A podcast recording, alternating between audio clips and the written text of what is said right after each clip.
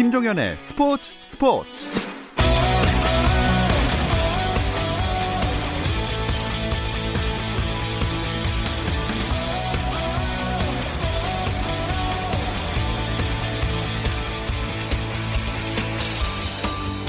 스포츠가 있는 저녁 어떠신가요? 아나운서 김종현입니다. 오늘 하루 스포츠계를 돌아보는 스포츠 타임라인으로 김종현의 스포츠 스포츠 출발합니다.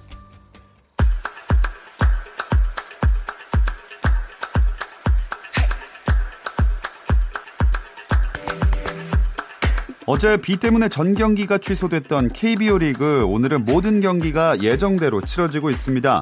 먼저 선두 SK가 선발 박종훈을 내세워 한화를 상대로 시즌 첫 60승에 도전하고 있습니다. 어제 선발로 예고됐던 문승원이 오늘 나올 수도 있었지만 한화전에 강한 박종훈이 원래 순서대로 선발로 나서게 됐는데요. 현재 경기는 6회 초 진행 중이고 역시나 SK가 3대 0으로 이기고 있습니다. 또 연승을 달린 두산이 유희관으로 3연승과 위닝 시리즈를 노립니다. 반면 올 시즌도 두산을 상대로 고전하는 LG가 이우찬을 내세웠는데요. 이우찬이 선발로 등판한 8경기에서 LG가 모두 승리했기 때문에 두산전 3승 7패로 고전하고 있는 LG의 승리를 가져다 줄지 주목이 되고 있습니다. 자, 그래서 경기는 팽팽합니다. 6회 초 두산 LG 4대 4입니다. 키움과 KT의 경기 우천 수년으로 하루 휴식을 취한 키움이 최원태에서 신재영으로 선발을 교체했고 KT는 최근 압도적인 모습을 보여주고 있는 쿠에바스를 선발로 내세웠습니다. 자, 7회 말 진행 중이고요. 키움이 2대 1로 한 점 리드하고 있습니다. 길었던 연패를 마감한 롯데가 연승 그리고 다익손의 첫 승을 모두 얻을 수 있을까요? 자, NC와 롯데의 경기 7회 초 아쉽게도 NC가 4대 0으로 앞서고 있는 상황입니다. 기아 대 삼성의 경기 어제 비로 쉰 양 팀이 모두 선발을 교체했습니다. 기아는 삼성전에 강한 면모를 보이고 있는 조 윌랜드를 삼성은 윤성환에서 헤일리로 선발을 바꿨는데요. 경기는 7회 초 진행 중이고요. 삼성이 2대 기아가 1입니다. 한국야구위원회가 KBO 리그 올스타전에 참가할 감독 추천 선수 24명을 확정했습니다. 염경엽 SK 와이번스 감독이 이끄는 드림올스타는 김강민, 린드블럼, 이학주, 나종덕 등이 추천 선수로 뽑혔고 한용덕 한화 이글스 감독이 지휘봉을 잡는 나눔 올스타로는 최재훈, 요키시, 박찬호 등이 선발됐습니다. 이들은 지난 8일 발표된 베스트 12 선수들과 함께 20일 창원 NC파크에서 열리는 올스타전 무대에 서게 됩니다. 지난해 10월 야구 국가대표 사령탑 지휘봉을 스스로 내려놓은 선동열 전 감독이 새로운 도전에 나섭니다.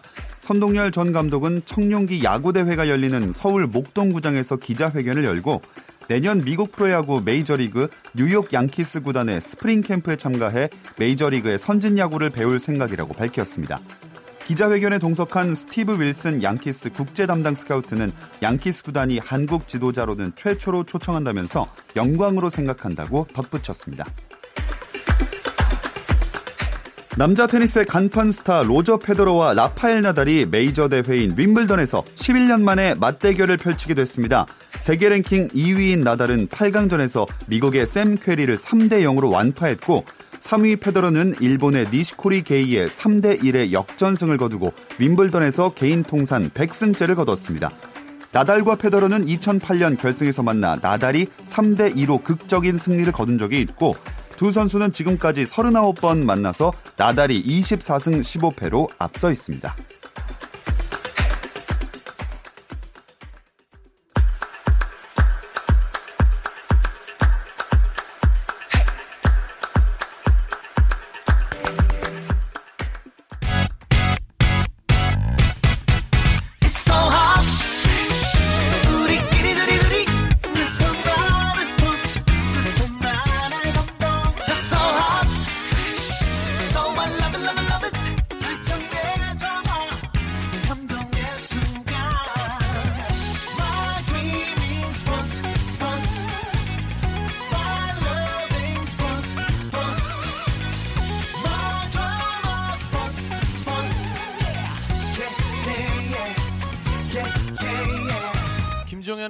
스포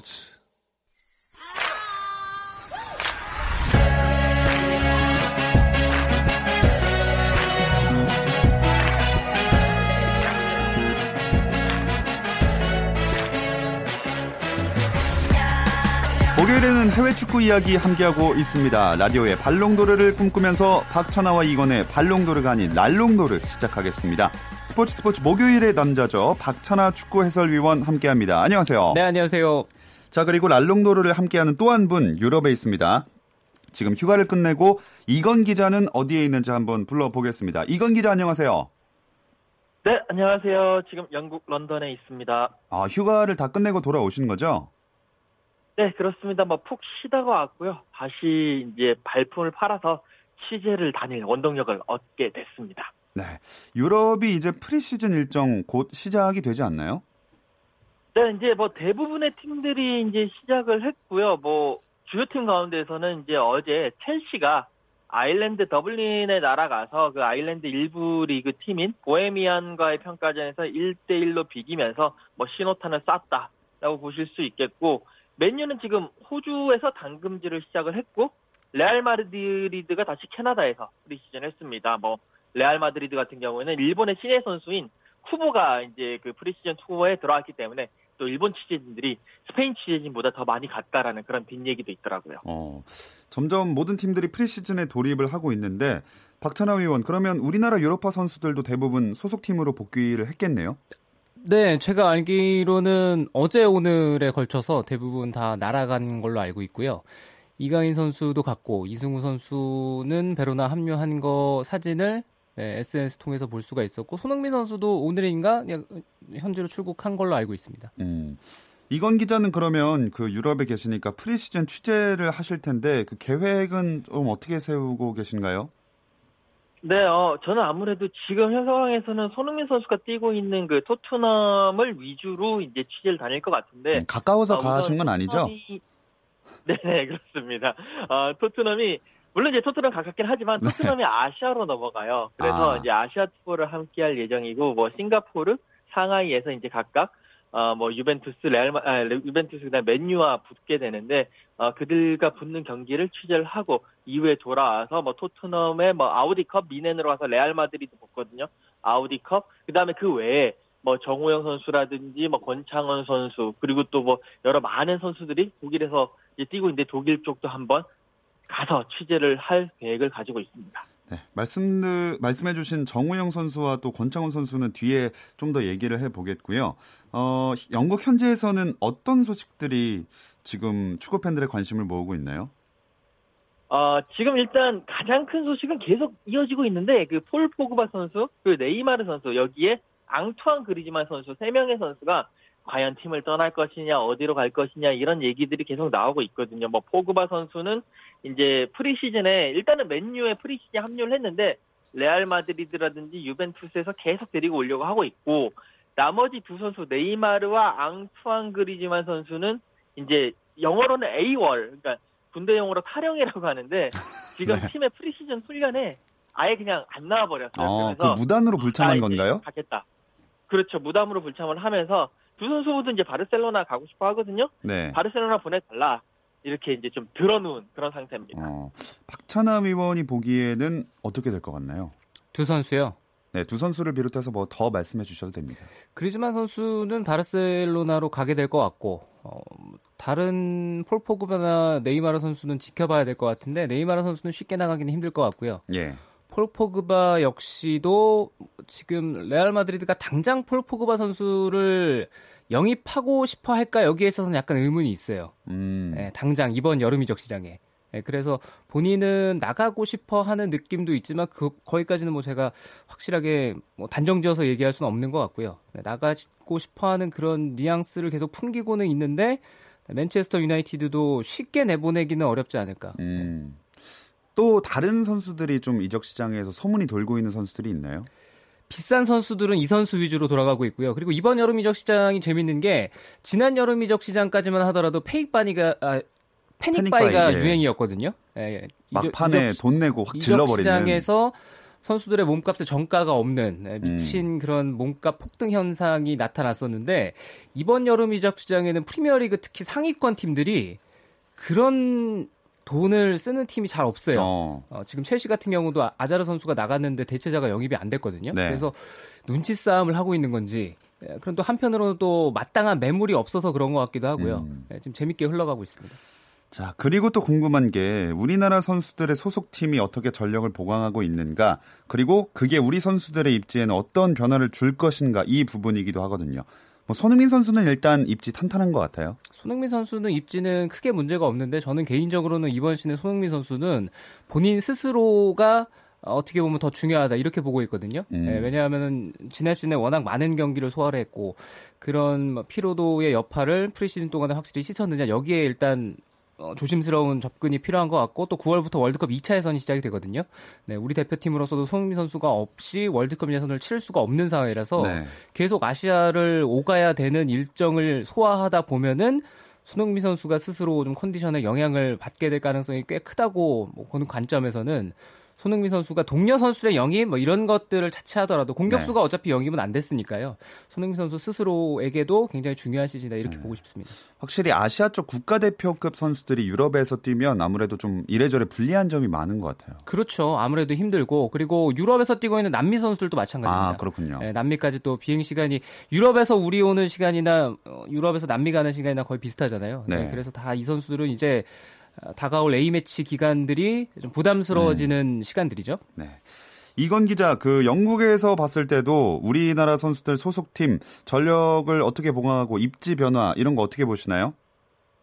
네, 일단 뭐 손흥민 선수는 그 박의원께서 말씀하신 대로 뭐 입지 자체에는 큰 뭐 무리가 없을 것 같아요. 사실 지금 토트넘이 뭐 잭 클라크라든지 탕기 은돔벨레 같은 선수를 영입을 했는데 뭐 어차피 클라크 선수야 다시 원 소속팀인 뭐 리즈로 임대 보낼 거고 은돌레메는 은돔벨레는 이제 그 중앙에 있는 약간의 그런 막 캉테 같은 스타일의 중앙 미드필더인데 뭐 은돔벨레도 그렇고 지금 뭐 세바요스도 그렇고 뭐 이런 이제 데리고 오려고 하는 선수들도 모든 선수들의 영입에 그런 포커스를 보면 해리 케인이라든지 손흥민 선수 같은 공격수들의 공격력을 극대화시키는 쪽 특히나 이선에서의 그 패스의 출발점 역할을 해줄 수 있는 선수를 영입하는 것에 포커스를 맞추고 있거든요. 네. 아, 뭐 그렇기 때문에 누가 들어오든지 간에 손흥민 선수는 토트넘의 중심이고 토트넘의 공격력을 이끌어 나갈 선수로서 이미 자리매김을 했다라고 하는 것이 아무래도 이 지금 뭐 런던이라든지 영국 뭐 그런 언론 쪽의 반응입니다.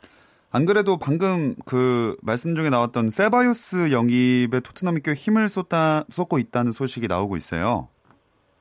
네, 맞습니다. 이 세바요스 선수가 그 스페인 21세 이하 대표팀 소속으로 해가지고 얼마 전에 그 21세 이하 유럽 챔피언십 이태리에서 했었는데 그때 우승을 이제 시킨 원동 그러니까 주축 선수였거든요. 예. 뭐 공격의 출발점 역할을 하고 있는데 어, 토트넘 입장에서는 뭐 에릭센 선수를 팔든지 어쨌든 간에 뭐 어떻게 처분을 해야 될 것 같은데 만약에 에릭센 선수가 나갔을 때 그 대체자로서 세바요스 선수를 데리고 와서 뭐 해리 케인, 뭐 손흥민, 뭐 이런 선수들에게 좋은 패스, 양질의 패스를 공급을 하면서 공격력 극대화시키겠다 라는 것이 토트넘의 기본 컨셉인데 기본 계획인데 문제는 이게 이적 시장, 이 그러니까 이적 협상이 쉽지 않다라는 거예요. 세바요스 선수가 레알을 떠나고 싶어 하지도 않고 있고요. 음. 레알과의 그런 뭐, 어, 그 계약 기간도 남아 있기 때문에 지금 뭐 나는 좀 뭐 관심 없다 이런 식으로 얘기를 하고 있고 토트넘은 야, 안 그러면 저기 지금 세바야 선수가 잘못 뛰고 있으니까 임대로라도 와라 와서 어. 좀 뛰는 게 중요하지 않겠느냐라고 그렇게 제안을 하고 있기 때문에 계속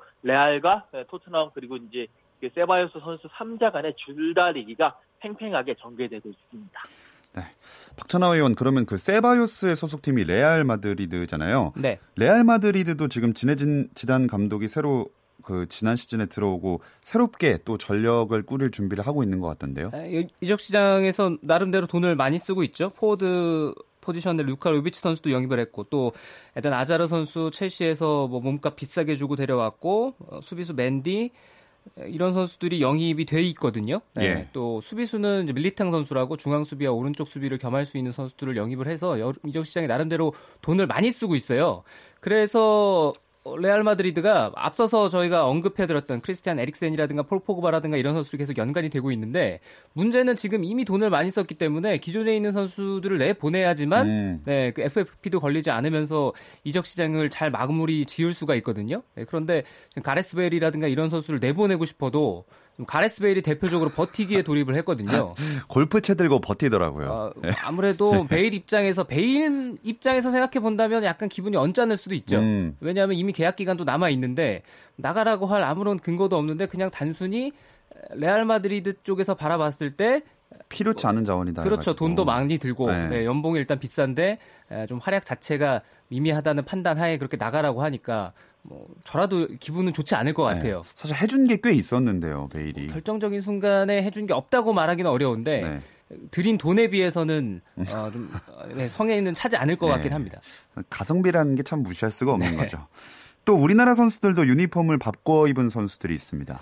지동원 선수가 대표적으로 이제 아우크스부르크를 떠나서 마인츠로 갔고 그리고 구자철 선수도 지금 FA로 나와가지고 소속팀을 계속 찾고 있는 과정이거든요. 그리고 어, 이재성 선수가 뛰고 있는 홀슈타인 킬, 예, 서영재 선수가 이제 왼쪽 수비수인데 홀슈타인 킬에 가서 이재성 선수와 같이 지내게 됐습니다. 그리고 권창훈 선수, 네, 정우영 선수, 정우영 선수가 지금 국가대표팀에서 뛰고 있는 정우영 선수와는 다른 정우영 선수예요. 예. 어린 정우영 선수가 프라이부르크로 가서 네, 또 우리 선수가 나란히 네, 같은 유니폼 입고 뛰는 모습을 볼 수 있게 됐고 그리고 오늘 막 올라온 소식인데요. 네. 간바 오사카의 황의조 선수가 아, 네. 네, 프랑스 리그왕의 보르도로 이적을 하게 될 것 같다. 음. 네, 이런 얘기들이 있는데 아직은 이게 오피셜은 안 나와서 예. 오늘 내일 아마 기다려 보시면 좋은 소식이 들릴 음. 수도 있습니다.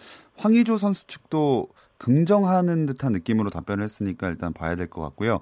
지금 진짜 황의조 선수 말고는 다 분데스리가 독일에서 이렇게 독일로 들어온 선수들이거든요.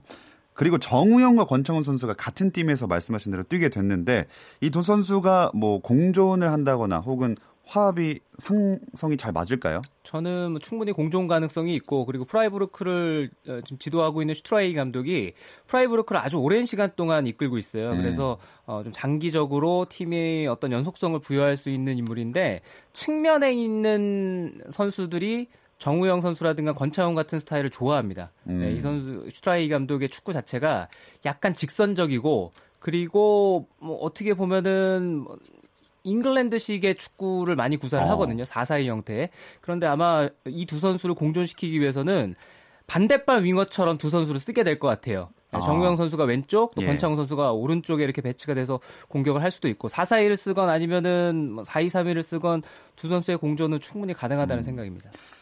자, 그럼 이건 기자, 그 우리나라 대표팀 골키퍼인 조현우 선수가 독일 뒤셀도르프와 또 분데스리가네요. 협상 중이라는 얘기가 나오는 중에 뭐 새로운 골키퍼를 영입을 해버렸다는 소식이 전해졌어요. 이와 관련한 이야기 좀 해주실까요? 네, 지금 일단 디셀도르프가 사실 골키퍼 자원이 조금 좀 부족하거든요. 원래 골키퍼였던 이제 드브로니 같은 경우에는 계약 만료로 팀을 떠났고 이제 렌징이라는 선수가 있는데 이 선수는 좀 나이가 많기 때문에 골문 맡기긴 역부족이라서 이제 조현우 선수를 데리고 오려고 했는데 일단 지금 디텔도르프는 맨시티에서 뛰고 있는 그 잭스판 선수를 데리고 왔습니다. 그렇기 때문에 어, 지금 조현우 선수가 뭐 아직까지 올지 않을지 정확하게 모르겠지만 이렇게 가더라도 경쟁에 직면을 해야 되는 상황이고요. 물론 이제 현지에 있는 기자들 뭐 특히 디셀도르프를 출입하는 기자들은 어 뭐 조현우 선수에 대해서 들은 바가 없다라고 얘기는 하는데 음. 사실 이제 뭐 유럽 입장에서는 뭐 알리송이라든지 뭐 이런 대역급 골키퍼가 아닌 이상 뭐 서브나 아니면 주전을 오갈 수 있는 그 정도 급의 선수를 영입하는 데 있어 가지고는 아직까지는 이렇게 어, 얘기가 흘러나오고 있, 있을 만한 그건 아니거든요. 우리나라기 때문에 예. 조현우 선수가 대표팀 골키퍼이기 때문에 그런 얘기가 흘러나왔지만 아직까지 독일 입장에서 봤을 때는 그냥 뭐 다른 선수들 쫓아가기도 힘들기 때문에 음. 흘러나오지는 않고 있고요. 하지만 분명히 독일 쪽에서 뭐 디셀도르프도 시작해서 오포가 있는 건 사실이기 때문에 계속 뭐 이적 협상 얘기는 오가고 있을 것 같고요. 뭐 아까 앞서서 말씀드렸던 뭐 조현우 선수 말고 지금 그 황의조 선수 같은 경우에는 어그 출처가 프랑스의 레키프라는 그런 이제 그 신문사인데 예. 사실 뭐 영국에는 BBC에서 보도를 하면 그게 오피셜이고 뭐 다른 데서는 뭐 이게 오피셜이다 이런 얘기가 있는데 아마도 프랑스에서는 레키프가 이렇게 보도를 했으면 음. 어 뭐 medical test에서 중대한 결함이 있지 않는 이상은 아마 거의 official과 동일하다라는 그런 정도의 위상을 가지고 있기 때문에 상당히 어, 보르도에 음. 근접해 있다. 거의 한 80% 이상이 아닐까라는 생각을 하고 있습니다. 네, 아마 많은 팬들이 황의조 선수와 더불어서 조현우 선수도 이번 여름 이적 시장에 좀 유럽을 진출하면 좋겠다라는 생각을 하고 계실 것 같습니다. 자, 박찬하 위원, 그리고 유벤투스가 이제 7월 말에 우리나라에 오는데, 그래서 그런지 더 찾아보게 돼요. 이 마, 마티아스 데리트 영입이 이제 눈앞에 다가왔다는 소식이 나왔어요. 네, 마타이스 데리흐트가 아약스 소속의 아주 젊은 수비수인데요. 지난 챔피언스리그에서도 보셨지만 좋은 활약을 했고 또 앞으로도 성장 가능성이 무궁무진한 선수거든요. 이미 즉시 전력감의 수비수입니다. 예. 이 선수를 이제 아약스가 어, 여름 이적 시장에 내보내도 된다. 네, 그렇게 오케이 사인을 보내서 이제 팀들을 알아보고 있는데 일단 연결이 됐던 팀마다 연봉을 세게 불렸어요. 네, 세게 불러서 연봉에서 이견을 보였던 팀들도 있고 유벤투스 같은 경우는 연봉을 맞춰주겠다. 그런데 음. 이정료에서 약간 지금은 좀 이견이 갈리는 것 같아요. 유벤투스 같은 경우는 5천만 유로 정도 생각을 하는 것 같은데 아약스는 5천만 유로는 싸다. 아. 네, 7천만 유로 정도는 우리가 받아야겠다 하고 있어서 한 2천만 유로 정도가 차이가 나서 지금 이 이적 어, 협상이 계속 지지부진하게 흘러가는 것 같은데요. 어, 아무래도 시간이 좀 필요할 것 같고 네. 네, 2천만 유로가 적은 돈이 아니기 때문에 네, 옮기게 될지 옮기게 되면은 지금으로서는 유벤투스로 가게 되는 것이 좀 유력해 보이긴 합니다. 예. 사실 정말 나이도 어린데 즉시 전력감이니까 조금 돈을 투자해도 되지 않을까라는 생각도 듭니다. 어, 몇 년생인지 찾아봤는데 세기 말에 태어났네요. 99년생입니다. 근데 빨리 영입하면 저희 그 유벤투스 한국 와서 경기할 때 잘하면 볼 수도 있는 거 아니에요? 가능성도 있죠. 아마 뭐 이적 계약서에 사인만 하게 되면은 팀이 생각했을 때는 최대한 빠르게 또 팀에 불러서 적응을 시키는 시간들이 필요하니까 네, 빨리 투어에 참여시켜서 또 경기를 뛰면서 선수들과 호흡을 맞추는 것도 대단히 중요하잖아요. 그래서 계약서에 사인만 하게 되면 네, 마타이스테르트도 국내에서 볼 수가 있고 그렇지 않더라도 좋은 선수들이 많이 있기 때문에 네, 뭐 이번 유벤투스 방안은 대부분 일군 선수들이 다 오게 되는, 되어 네. 있거든요. 어, 유벤투스도 영입을 참 박차를 많이 가하고 있는데 되도록이면 7월 초 중순에 빨리 영입해가지고 그 선수들 다 서울에서 한번 아 서울 맞나요? 네, 서울 월드컵 경기장에서 예, 하죠. 서울에서 한번 그 팀 K리그와 맞붙는 모습 봤으면 좋겠습니다. 이건 기자는 어 한국에 언제쯤 오신다고 했었죠? 네, 어, 저는 지금 이제 라디오 끝나고 한 3시간 정도 후에 공항으로 이동을 해서 바로 내일 이제 낮에 한국 서울에 도착할 예정입니다. 어, 그러면 이건 기자도 이 유벤투스 경기 취재를 하실 수 있나요? 아, 그게 안 되고요. 저는 이제 한국 일주일 정도 있다가 바로 싱가포르 넘어가 유벤투스 경기는 취재할 수 있어요. 단 서울이 아니라 싱가포르에서 토트넘과 유벤투스가 붙는 경기를 아. 취재를 하고 계속 토트넘을 따라다닐 예정입니다. 아, 또 두 팀이 싱가포르에서 맞붙는군요. 네, 그렇습니다. 이제 7월 24일, 7월 이제 중순 정도에 아, 인터내셔널 챔피언스컵이라고요. 그 이제 대회 일환으로 싱가포르 국립 경기장에서 이제 맞붙게 되는데 그게 아마 그 토트넘의 어, 정말 의미 있는 어, 프리시즌 첫 경기로 이제 잡혀져 음. 있습니다. 그리고 얼마 전에 이건 기자가 윈블던 테니스 대회 소식을 현장에서 전해 주신 적이 있는데 이제 결승전만 남았어요.